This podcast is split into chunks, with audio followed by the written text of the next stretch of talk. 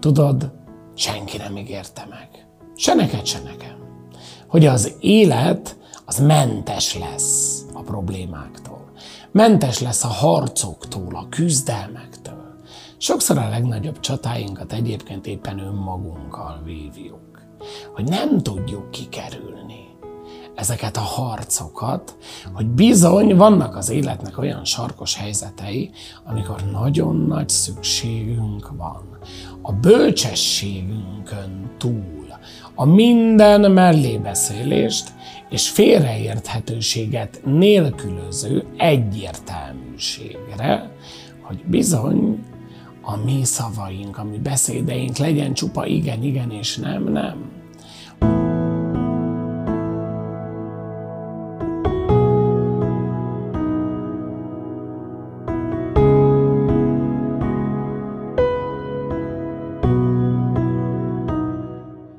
Evangélium Szent Máté könyvéből.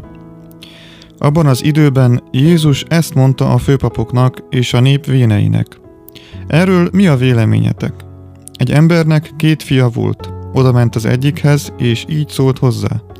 Fiam, menj ki ma és dolgozz a szőlőben. A fiú azt válaszolta, nincs kedvem, de később megbánta, és mégis kiment. Oda ment a másikhoz, és annak is szólt. Az így válaszolt. Szívesen, uram. Menni azonban nem ment. Kettejük közül melyikük teljesítette az apa akaratát? Azt felelték, az első. Erre Jézus így szólt hozzájuk. Bizony, mondom nektek, a vámosok és utcanők megelőznek benneteket Isten országában, mert eljött hozzátok János az igazságosság útján járva, és ti nem hittetek neki. A vámosok és utcanők viszont hittek neki. És ti, akik mindezt láttátok, még utólag sem tértek jobb belátásra, hogy higgyetek neki. Ezek az evangélium igéi. Ha már itt vagyunk, testvérek, szepet nekem, a Szent Őrző Angyalok templomában. És tulajdonképpen egy nap, és az egyház épp a Szent Őrző Angyalok ünnepét üli, majd október másodikán, mi ma, október 1-én ünnepeljük itt a templomban vasárnap a templom búcsúját, akkor egy pillanatra érdemes ezekre a teremtményekre fókuszálni, akikre az egyház is oda irányítja éppen a figyelmünket. Különösképpen karácsony környékén, bár azt lehet mondani, hogy hálásak lehetünk, ha halottak napján még nem, özöllenek el mindent a mikulásokkal, karácsonyfákkal, fenyőcskékkel, rudolfokkal együtt a pufók, bűbájos, cukimuki angyalkák, csokiba öntve, agyonaranyozva, mindenféle módon találkozunk velük, és az ember hajlamos egy kicsit arra, hogy a képzeletvilágunkat benépesítő mesebeli lényként gondoljunk rájuk, pedig a málák, pedig a küldött, az angelos, az nagyon is ott van. Ott van a Szentírás minden súlyponti történetében. Ott van az isteni akarat, az isteni üzenet közvetítőjeként. Nagyon is kulcsfontosságú szerepet játszanak ők, akik közül talán a legnagyobbaknak még a nevében is benne van. A mennyei trónusokkal való sajátos és nagyon szoros közelség. Hármat a Szentírás is nevén nevez. Gabrielt, Rafaelt és Michaélt. Ha megfigyeljük a neveiket, teljesen mindegy, hogy hogy ejti az ember, de Gabriel, Rafael, Michael, mindegyikében ott van az az utolsó szótag, az az él szócska, az Isten ősi megnevezése, talán valahol a vele való legszorosabb közelségre utalnak ezek a beszélő nevek. Ha az angyali karok kapcsán csak a főangyalokra gondolunk, Gabriel neve beszélő név, aki azt jelenti, hogy az Isten harcosa, az Isten vitéze. Az ember gyakran gondol másra akkor, amikor sokszor ezt a gótikus estartásban merevedett, lányos arcú szép fiút látja meg liliommal a kezében, többnyire az angyali üdvözlet jelenetekor. Pedig valahogy sokkal többet hordoz az ő személye, valahol sokkal többről beszél az ő valósága. Az Isten harcosa. Tudod, senki nem ígérte meg. Se neked, se nekem. Hogy az élet az mentes lesz a problémáktól. Mentes lesz a harcoktól, a küzdelmektől. Sokszor a legnagyobb csatáinkat egyébként éppen önmagunkkal vívjuk. Hogy nem tudjuk kikerülni ezeket a harcokat, hogy bizony vannak az életnek olyan sarkos helyzetei, amikor nagyon nagy szükségünk van.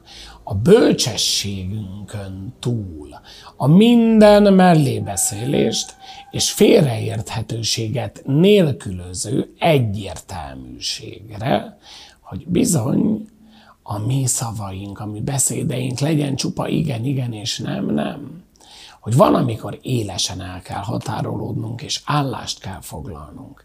És ezek surlódások nélkül nem mindig élhetők meg. Rossz úton jár az ember, ha állandóan konfliktust kerül.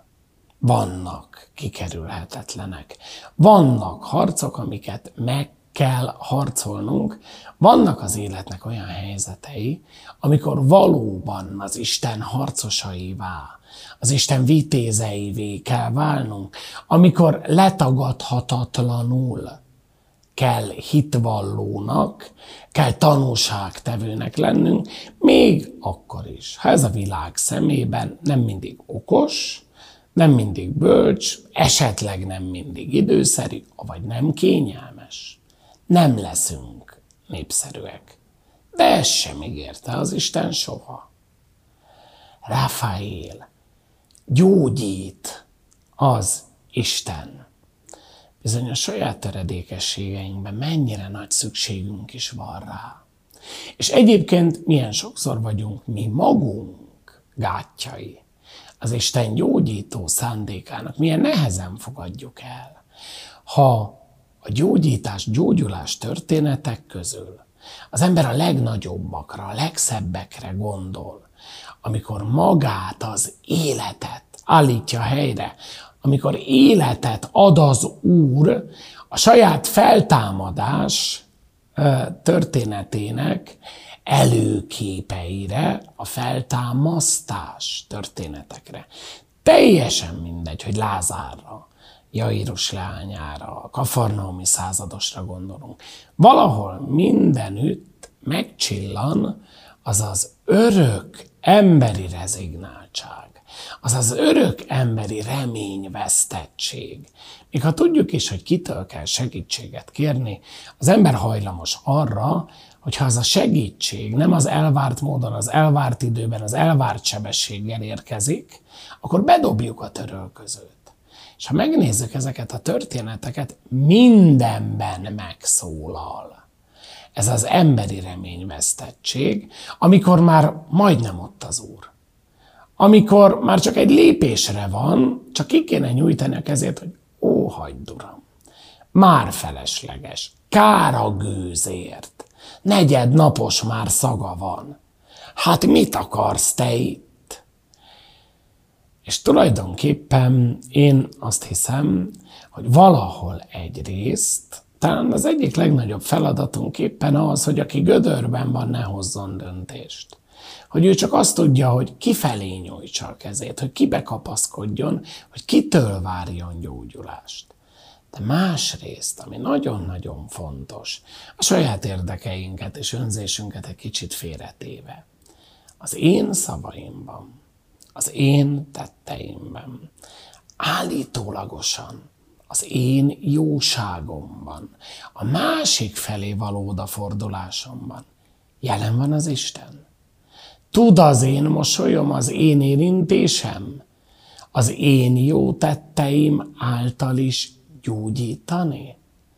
Tudok gyógyulássá válni a másik életében? Mikael, ki olyan, mint az Isten? Kérdőjelet is tehetnénk a végére. Ki olyan? És én azt hiszem, hogy persze az Istenről sok mindent el tudunk mondani. Szoktuk mondani, hogy szent, meg nagy, meg végtelen. Van, amikor egészen költői távlatokba emelkedünk. Szép az Isten. Élcőbáót, a seregek ura, az élkádós, a szentek szentje. Persze. De milyen is az Isten? Hát amilyennek ő magát elmondja, szeretet közösség. Az Atya, a Fiú és a Szentlélek közössége. Hogy az Isten nem magányos, hogy a maga sajátos létezési módjában a három személyű egyisten a közösség örök dinamikájában él.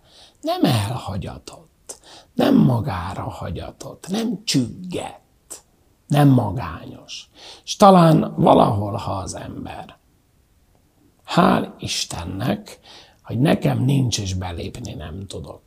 De ha a TikTokra, az Instagramra, a Twitterre gondol, a Messengerre, a Facebookra néz, de jó Isten, mennyi magányos ember van körülöttünk, akik gyűjtik a lájkokat, vadásszák a hangulatjeleket, akiknek kell, hogy egy-egy megnyilvánulásuk kapcsán azonnal tömegverődjék köréjük. Mert annyira egyedül vannak. Mert olyan félelmetesen magányosak. És ha valamire az Isten, Miháél valóságában tanít minket, akkor talán éppen ez, hogy lehet őt egyedül keresgélni, lehet magányos bozót harcosnak lenni de közösségi útra hívott minket az Isten. Közösségbe hív önmagával, és közösségbe hív a másikkal.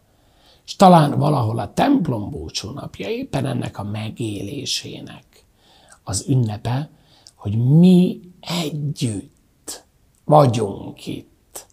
A minket meghívó Isten körül, ünnepelve őt, és ünnepelve azt a nagyszerűséget, amire minnyájunkat hívott, hogy valóban jó Gábrielekként ne alkudjunk meg, hogy tudjunk tanúságtevői lenni, tudjunk harcosai a jó ügynek, hogy gyógyulássá tudjunk válni a másik és önmagunk életében is, mert sebződünk és sebeket osztogatunk.